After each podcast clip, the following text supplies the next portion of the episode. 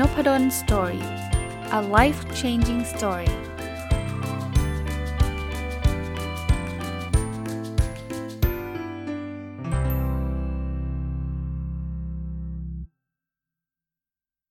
สวัสดีครับ ยินดีต้อนรับเข้าสู่น p ดลสตอรี่พอดแคสต์นะครับ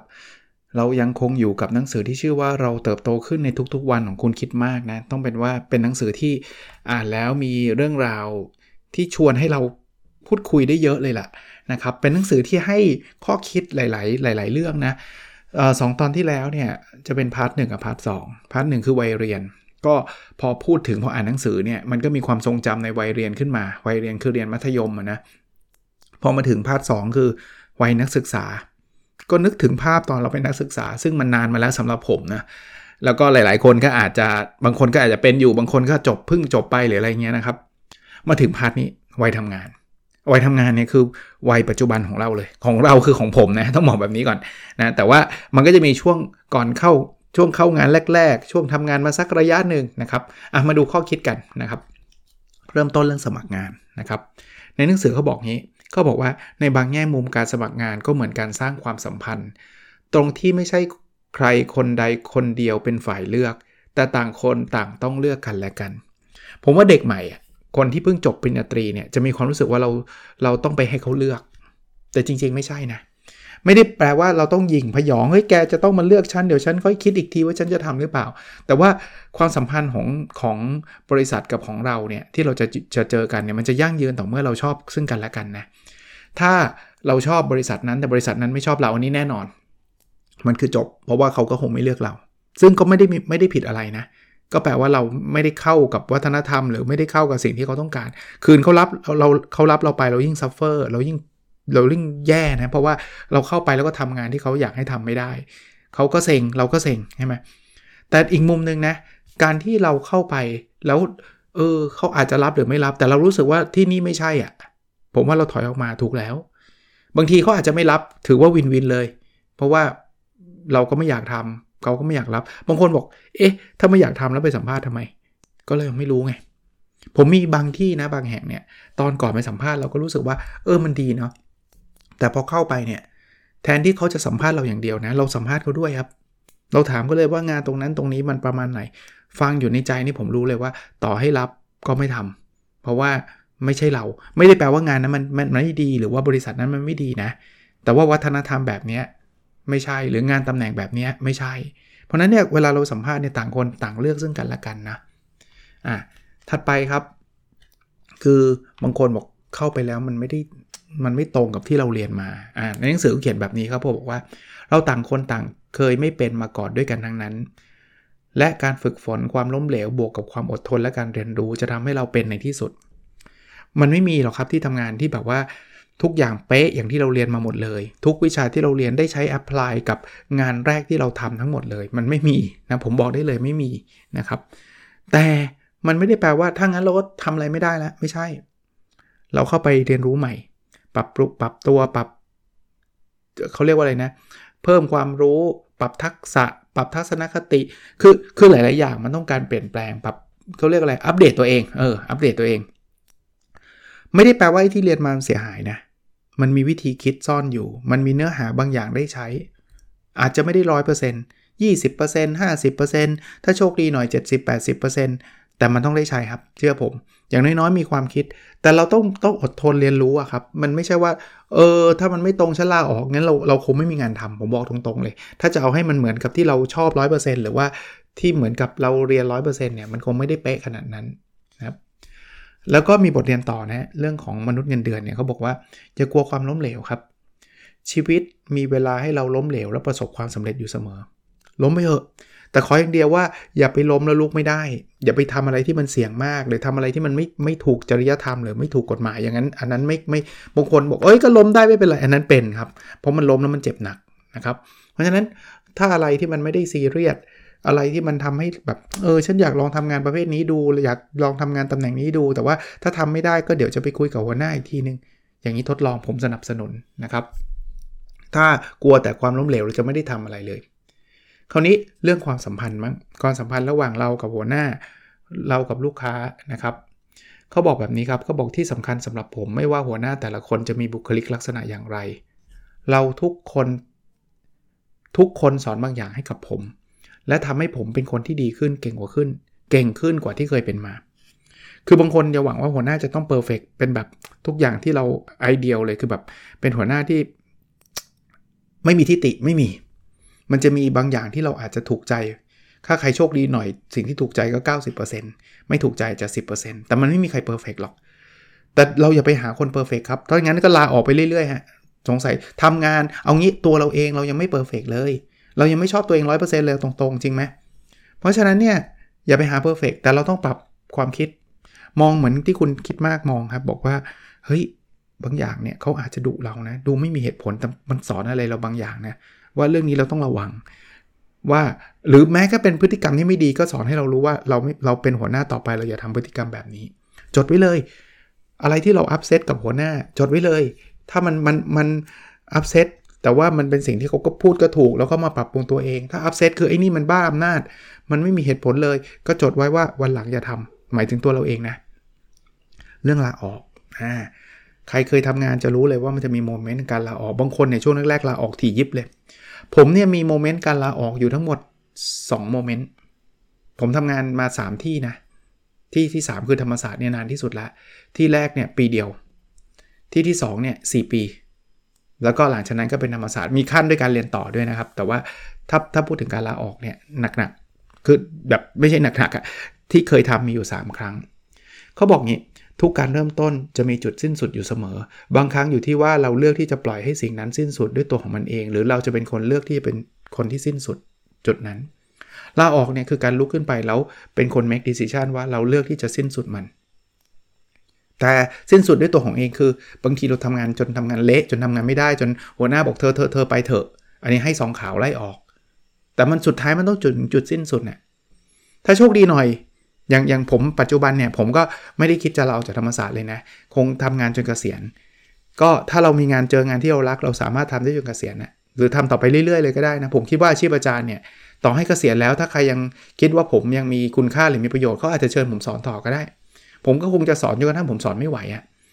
อารมณ์แบบนั้นนะกก็ถือว่าเป็นโชคดีของชีวิตนะที่ได้เจองานที่ตัวตัวเองรักแล้วก็ได้ทำมันตลอดนะครับ แต่เราก็ไม่รู้นะ ผมพูดแบบนี้ยังไม่รู้เลยนะมหาวิทยาลัยจะอยู่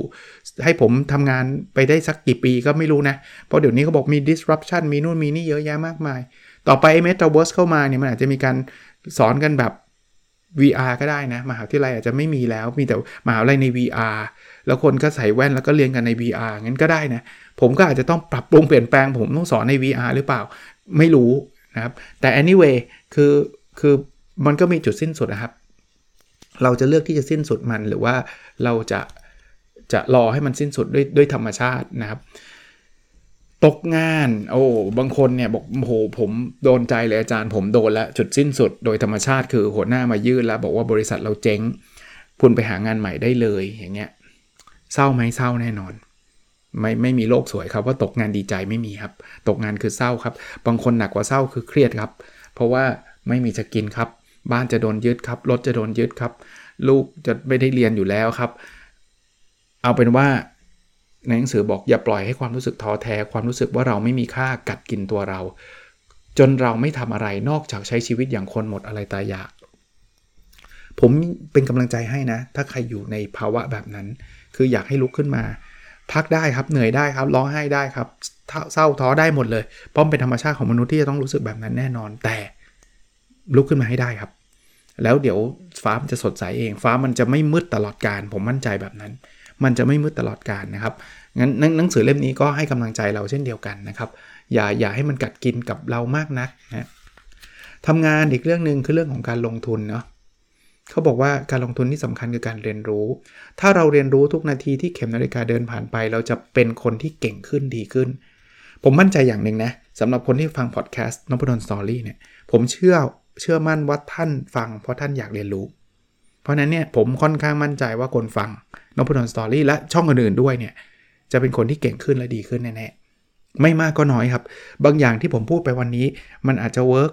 บางอย่างอาจจะไม่ work สำหรับบริบทของท่าน แต่ท่านสามารถเลือกมันนำมาใช้ได้ผมไม่ได้บังคับเลยนะ ว่าเฮ้ยต้องไปทำทุกอย่าง แล้วผมรับประกันร้อยเปอร์เซ็นต์ว่ามันจะ work ผมไม่เคยพูด แต่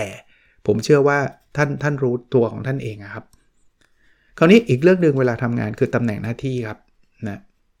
คือบางคนเนี่ยก็จะเขาเขาบอกกันว่าตำแหน่งเหมือนหัวโขนนะมันแบบพอมันมีตำแหน่งแล้วมันรู้สึกยืดรู้สึกเท่นะพอคนเกษียณมันถึงหน่อยไงเพราะว่าแต่ก่อนเนี่ยเป็นหืมรองกรรมการผู้จัดการใหญ่เป็นกรรมการผู้จัดการใหญ่ทุกคนตะเบะ ทุกคนโค้งคำนับ ทุกคนแบบโอ้โหแบบเดินไปที่ไหนนี่แบบแหวกทางเลยอะแบบใหญ่โตมากพอเกษียณปุ๊บมันหมดเลยไงหัวโขนนั้นหมดเลย คุณก็อยู่บ้านเฉยๆอะบางคนรับไม่ได้เลยนะรู้สึกแย่ ราะว่าเคยแบบไปที่ทำงานแล้วคนแบบโค้งบางคนเนี่ยถ้าถ้าตอนเป็นหัวหน้าแล้วเป็นหัวหน้าไม่ดีนะ กลับไปที่ทำงานมีแต่คนไม่อยากคุยด้วยอะแบบหรือบางทีด่าด้วยซ้ำเพราะตอนนี้ไม่ต้องกลัวแล้วไงไม่ใช่เจ้านายแล้วไงก็ยิ่งอัพเซตเข้าไปใหญ่ เขาบอกงี้ สิ่งสำคัญที่สุดอาจไม่ใช่ตำแหน่งสุดท้ายที่เรามีคืออะไรครับ แต่คือเรื่องราวของเราแบบไหนที่คนเล่าสู่กันฟังในวันที่เราไม่ได้อยู่ตรงนั้นแล้วโอ้โห มันคือทิ้งเรื่องราวแบบไหนไว้ เป็นเป็นบทเรียนที่ผมอยากจะเตือนเลยนะครับสำหรับคนที่เป็นหัวหน้าคนที่เป็นเจ้าคนในคนเป็นอะไรต่างๆ ที่แบบใหญ่ๆโตๆทั้งหลายแหละมันไม่ใช่ว่าตำแหน่งไหนตำแหน่งไหนคือตำแหน่งสุดท้ายตำแหน่งสุดท้ายคุณอาจจะเป็น CEO เป็นกรรมการผู้จัดการใหญ่ แต่เรื่องราวที่ทิ้งไว้อะหลังจากคุณออกไปแล้วนั่นแหละคือสำคัญ อย่าให้เขาพูดถึงเราว่า โอ้โหไอ้นี่เหรอเลวมาก นิสัยไม่ดีเลย ไม่ไม่มีประโยชน์ที่คุณจะเป็น CEO แล้วคุณโดนด่าขนาดนั้นเนี่ย แต่ถ้าเกิดคุณไปแล้วเขาบอกโอ้โหคิดถึงพี่คนนี้นะพี่คนนี้ตอนอยู่นี่แบบโอ้โหแบบเก่งมากๆแล้วนะพี่เขาใจดีมาก พี่เขามีปนุษยสัมพันธ์ดีมาก พี่เขาเอื้อเฟื้อเผื่อแผ่นี่คือเรื่องราวที่เราทิ้งไว้ เลือกได้นะครับว่าเราจะทิ้งเรื่องราวแบบไหนไว้นะครับทำงานมาถึงจุดหนึ่งก็จะถึงจุดที่เราเรียกว่าเกษียณอายุ ตอนนี้ถ้าคนทั่วๆไปเนี่ยมันคืออายุ 60 บางอาชีพอาจจะ 65 70 อะไรเงี้ยนะก็มีบ้างนะครับ อย่างอาจารย์มหาวิทยาลัยเนี่ยก็ 60 ถ้าเป็นศาสตราจารย์ก็คิดว่าตอนนี้นะนะขณะนี้เขาน่าจะต่อให้ถึง 65 มั้งนะครับ ก็ถึงไม่จะว่าเท่าไรก็ตามมันก็ต้องเกษียณนะนะครับ ถ้าเป็นผู้ประกอบการก็อาจจะทำจนกระทั่งทำไม่ไหวนะครับเขาบอกวันที่เราเกษียณอายุมาก็แค่เราคนเดิมที่ไปใช้ชีวิตในวิถีใหม่เท่านั้นเอง เกษียณอายุเนี่ยผมว่ามันเหมือนกับการเปลี่ยนชีวิตอีกมุมหนึ่งนะที่เราเคยต้องทำอยู่ทุกวันทุกวันทุกวันทุกวันเนี่ยตอนนี้มันอาจจะไม่ได้ทำแบบนั้นล้วสำหรับผมแล้วกันณนะเวลานี้นะผมยังมองว่า transition ของการเกษียณอายุของอาจารย์มหาวิทยาลัยเนี่ยอาจจะน้อยกว่าคนที่ทำงานประจำเพราะว่าอาจารย์เองเนี่ยหลาย ๆ ท่านนะถ้าท่านยังมีมีแรงแล้วก็มีความรู้ความสามารถ ระดับหนึ่งเนี่ยถ้าท่านไม่อยากไม่ไม่ไม่เลิกหรือไม่ทิ้งวงการวิชาการไปเนี่ยผมก็เห็นหลาย ๆ ท่านก็ยังสอนอยู่นะถึงแม้ว่าท่านจะเกษียณแล้วท่านก็ไม่ได้สอนเพราะว่ามีความจำเป็นทางการเงินอะไรเงี้ยท่านก็จริงๆเกษียณอยู่บ้านเฉยๆก็ได้ แต่ผมว่าท่านคุ้นชินกับวิชาชีพท่านบางคนอายุ 70 กว่าเกือบ80 ยังมาช่วยสอนเลยครับ แล้วแล้วสำหรับผมนะผมคิดถึงผมตอนนั้นนะนะถ้าผมมีโอกาส แล้วผมสามารถสอนได้ ผมก็ยังอยากสอนอยู่นะ เพราะว่า มันได้ถ่ายทอดได้พูดคุย แต่ผมก็ต้องอัปเดตตัวเองนะ ไม่ใช่เอาความรู้เมื่อ 30 ปีที่แล้วมาสอนนักศึกษาอีก 30 ปีข้างหน้าเนี่ย ผมว่ามันก็คงไม่อัปเดตแล้วล่ะ ถ้าผมยังมีแรงมีอะไรเงี้ยเพราะนั้น transition ผมจะน้อยกว่าคนที่แบบทำงานประจำทุกวันไป8โมงกับ6โมง8โมงกับ5โมงทุกวันแล้ววันหนึ่งไม่ต้องไปแล้วอะแล้วจะอยู่ดีๆจะไปมันก็ไปไม่ได้แล้ว ไม่มีโต๊ะให้นั่งแล้วอะไรเงี้ยผมว่าอาชีพอื่นจะรู้สึกมากกว่า แต่ว่าเขาบอกว่ามันเป็นมันเป็นตัวเรานี่แหละ แค่เรามีชีวิต ในอีกรูปแบบหนึ่งนะครับ เรื่องที่ตบท้ายนะคือคุณคิดมากเขาเขียนจดหมายถึงตัวเองตอนเด็กนะมันมีคำพูดนี้ครับเขาบอกว่าเพราะความฝันไม่ได้มีหน้าที่ทำให้นายสมหวังทุกอย่าง แต่หน้าที่ของความฝันคือการทำให้นายออกเดินทาง และรู้จักตัวเองในทุกๆก้าวผมชอบอันนี้นะครับว่าความฝันมันไม่ได้บอกว่าที่ฝันแล้วต้องเป็นไปทุกอย่างที่เราฝัน แต่มันมันทำหน้าที่ให้เราลุกขึ้นไปเดินตามความฝัน ผมฝันอยากเป็นนักเขียน best seller เมื่อประมาณสัก 10 ปีที่แล้ว ผมก็ลุกขึ้นมาเขียนหนังสือ แล้ววันนี้ผมก็โชคดีที่ผมมาได้ถึงระดับหนึ่งที่ผมก็ happy มากๆแล้วว่าผมก็เขียนหนังสือจนกระทั่งมีคนสนใจ อย่างเงี้ยมันทำให้ผมความฝันมันทำหน้าที่แล้ว หรือต่อให้ผมไม่ได้เป็นนักเขียน best seller นะ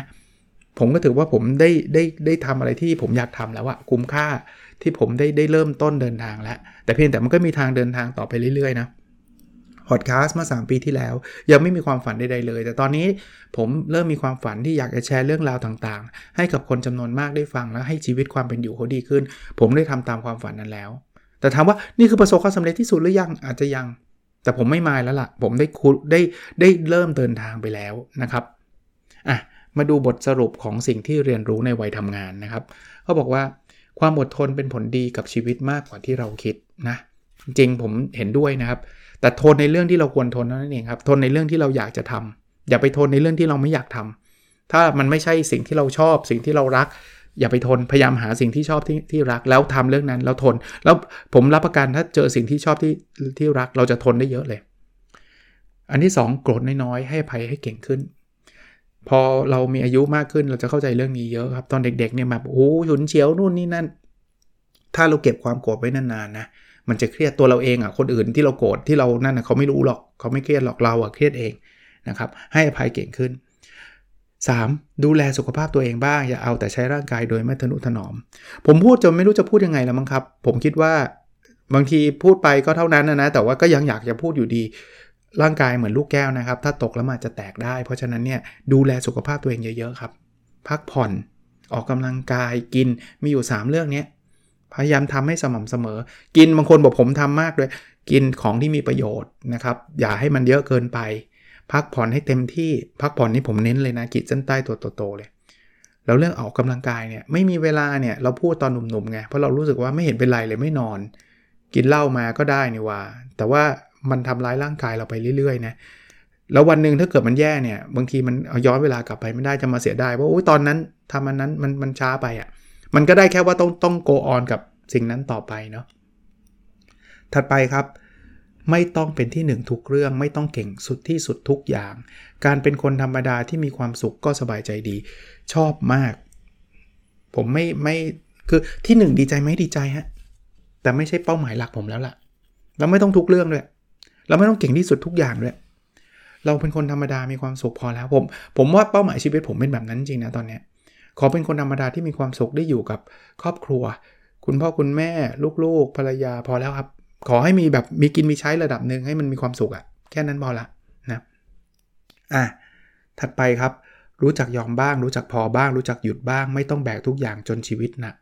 บางคนเครียดครับโอ้โหเป็นแบบเป็นคนดีนะ เป็นคนที่รับผิดชอบแต่แบบแบกทุกอย่างเลย แบกความรู้สึกของคนทุกคนเลย วางบ้างครับ พอบ้างพักบ้างครับทำตัวเองให้มีความสุขบ้างนะ ถัดไปเขาบอกว่า เรียนรู้สิ่งใหม่ ๆ เสมอ อย่าให้วัยเป็นสิ่งจำกัดการเรียนรู้ของเรา แนะนำครับอ่านหนังสือ ฟังพอดแคสต์ที่ท่านฟังอยู่เนี่ยหรือแม้กระทั่งเรียนออนไลน์เรียนกับเข้าไปเรียนในคอร์สพยายามครับ เดี๋ยวนี้การเรียนรู้แทบจะเรียกไม่ต้องจ่ายตังค์เลยด้วยซ้ำพอดแคสต์ที่ท่านฟัง Nopadol's Story ท่านไม่จ่ายสักบาทเลยนะ แต่ผมเชื่อว่าหลาย ๆ ครั้งท่านได้คอนเทนต์ดี ๆ เอาไปปรับปรุงเปลี่ยนแปลงชีวิตท่าน แล้วผมจะดีใจมากเพราะว่า เวลาที่ผมใช้มันคุ้มค่าแล้วไงที่ผมเอามาหนังสือผมอ่านแล้วทำไมผมต้องมาพูดด้วย เพราะผมเชื่อว่ามันจะทำประโยชน์ให้คนคนอื่นด้วยด้วยไงแล้วถ้ามันทำได้จริง ๆ ผมก็ดีใจแค่นั้นเองครับนะอะ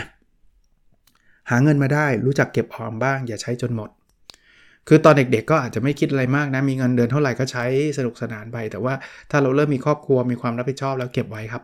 แล้ววันหนึ่งมันจะอุ่นใจนะ ดีกว่าคนที่ทำแบบอายุ 40-50 แล้วแบบยังไม่มีเงินเก็บเลยเนี่ย เขาก็จะเครียดนะ เพราะว่าลูกๆก็มีภรรยาก็มีสามีก็มีพ่อแม่ต้องเลี้ยงดูอะไรเงี้ยมันก็จะอยู่อยู่กับความเสี่ยงนะเพราะนั้นเก็บเงินบ้างนะครับ ไม่ได้บอกว่าต้องเก็บอย่างเดียวนะครับ ใช้ได้แต่ว่าต้องต้องรู้จักแบ่งเงินนะครับทำอะไรคิดถึงวันพรุ่งนี้ด้วยอย่าใช้ชีวิตแบบวันต่อวัน จนไม่มีแผนการสำรองให้กับชีวิตเลยใช่ครับชีวิตมีความไม่แน่นอน เพราะนั้นเนี่ยต้องมีวางแผนไว้ถ้าตกงานวันพรุ่งนี้เกิดอะไรขึ้น อย่าคิดนะว่าโอ้ยอาจารย์ที่ทำงานผมมั่นคงไม่มีทางตกงาน เดี๋ยวนี้ที่ไหนก็เจ๊งได้ครับ ราชการก็เจ๊งได้นะ ผมบอกให้ แค่เขายุบกระทรวงทวงกรมไปเนี่ย ท่านเขาเคว้งนะบางคนบอกโอ้ยเขายุบเดี๋ยวเขาต้องส่งเราไปเราที่อื่น แล้วคุณทำได้ไหมล่ะถ้าเกิดเขาส่งไปอยู่ต่างจังหวัดนะแล้วคุณมีคุณพ่อคุณแม่ต้องดูแล คุณมีลูกๆต้องดูแลเนี่ยบางทีก็ต้องลาออกใช่ปะมันมันมีความเปลี่ยนแปลงได้ได้ตลอดเวลานะครับเพราะนั้นเนี่ยคิดถึงพรุ่งนี้นะครับวางแผนสำรองไว้ ผมถึงอยากให้ฟังไอ้ Weekend Entrepreneur ไงผู้ประกอบการวันหยุดไงคือถ้าเราสามารถสร้างรายได้ถึงระดับหนึ่งมันเกิดอะไรแบบเขา layoff ขึ้นมาปุ๊บเรายังยังยังยังสามารถอยู่ได้ด้วยด้วยดีอะนะครับ หัวเราะและยิ้มบ้างหาความสุขให้กับชีวิต ฟังตอนนี้นะ ตอนฟังอยู่เลยตอนนี้ยิ้มเลยครับ ลองดูครับ ถ้าเป็นไปได้หัวเราะเลยครับแล้วผมหัวเราะไม่ได้มันจะเข้าเสียงมันอัดนะ แต่ผมก็พยายามจะยิ้มระหว่างที่ผมพูดนะ พยายามหาความสุขเล็ก ๆ น้อยๆความสุขอะไรบ้างผมนะความสุขอย่างเช่น อ่านหนังสือผมก็มีความสุขแล้ว วันนี้ซื้อหนังสือหนังสือมาส่งก็มีความสุขแล้วผมเขียนทุกวันนะสิ่งที่ผมรู้สึกดี ผมอยากขอบคุณ ผมมีความสุขเนี่ยวันหนึ่งสามข้อ ผมเขียนทุกเย็นเนี่ยลองเขียนดูก็ได้นะครับเขาเรียกว่า gratitude journal เขาบอกมันช่วยทำให้เรามีความสุขได้จริง ๆ กับชีวิตนะเขียนดูครับเพราะว่าสมองเราจะโฟกัสกับสิ่งที่เรามีความสุขทำหัวใจให้กลับเป็นเด็กอยู่เสมอ เด็กมันไม่เครียดไง เด็กอยากทำอะไรก็ทำไงอยากคิดอยากฝันอะไรก็ฝันไงเออ บางทีพอโตขึ้นเรากลับมาตั้งกรอบกับตัวเองนะทำไม่ได้หรอกอันนี้งี่เง่า อันนั้นไม่ควรคิดเป็นเด็กมั่งกลับไปแบบคิดแบบนั้นมั่งลองลองฝึกฝนดูนะครับ สุดท้ายรักตัวเองและรักคนอื่นๆ รักคนอื่นๆ ผมว่าเรารักกันอยู่แล้วนะไอ้ที่เราชอบลืมคือรักตัวเองนะทำให้ทำทำรักตัวเองให้ได้มากที่สุดก็แล้วกัน โอ้เป็นหนังสือที่แบบไล่เรียงตั้งแต่วัยเด็ก วัยวัยนักเรียน วัยนักศึกษา วัยทำงาน ไล่เรียงมาเรื่อยๆเลยครับ ผมว่าเป็นเล่มเล็กๆนะไม่ได้เล่มหนาอะไรนะ แต่มีข้อคิดหลายข้อ แล้ววันก่อนนะคุณคุณคิดมากเนี่ย เห็นผมแชร์ก็มาขอบคุณนะ ว่าแชร์อยู่ในเพจของ Nopadol's Story เนี่ย แล้วก็คุณคิดมากเนี่ยโอ้โหมีแฟนคลับเยอะกว่าผมไม่รู้กี่สิบเท่านะครับเขาก็กูนาแชร์พอดแคสต์นี้ไปด้วยกับกับแฟนคลับคุณคิดมากเนี่ย ผมก็เลยไปตอบว่าขอบคุณเช่นกันครับ แล้วผมว่าเป็นเล่มที่ผมชอบ แล้วเวลาเอามาพูดพอดแคสต์มันพูดได้หลายตอนเพราะอะไรรู้ป่ะ มัน bring back memory อะ มันพูดถึงตอนเรียนผมก็นึกถึงตอนที่ผมเข้าเป็นเด็กใส่กางเกงขาสั้น เรียนอยู่ในโรงเรียนมัธยมเนี้ย พอพูดถึงเรียนมหาวิทยาลัยก็นึกถึงช่วงเวลาที่ผมเรียนมหาวิทยาลัยคือ 30 ปีมาแล้วนะ พอพูดถึงวัยทำงานก็นับตั้งแต่สมัครงานเข้างานแรกๆจนกระทั่งถึงปัจจุบันแล้วเลยไปถึงวัยเกษียณที่ยังไม่ถึงเนี่ย เออมัน สนุกดีนะมันมันแบบ เอาตรงๆผมก็มีความสุขกับการพูดสิ่งเหล่านี้นะไม่รู้แก่หรือเปล่านะมันพูดความหลังแล้วมีความสุขเนี่ยคงคงเป็นประมาณประมาณนั้นนะผมคิดว่ามันเป็นบทเรียนกับทุกคนได้เช่นเดียวกันนะครับ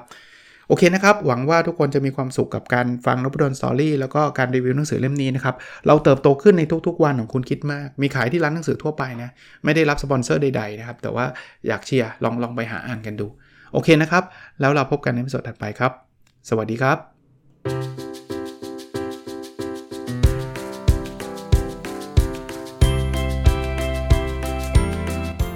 n o p a d o n Story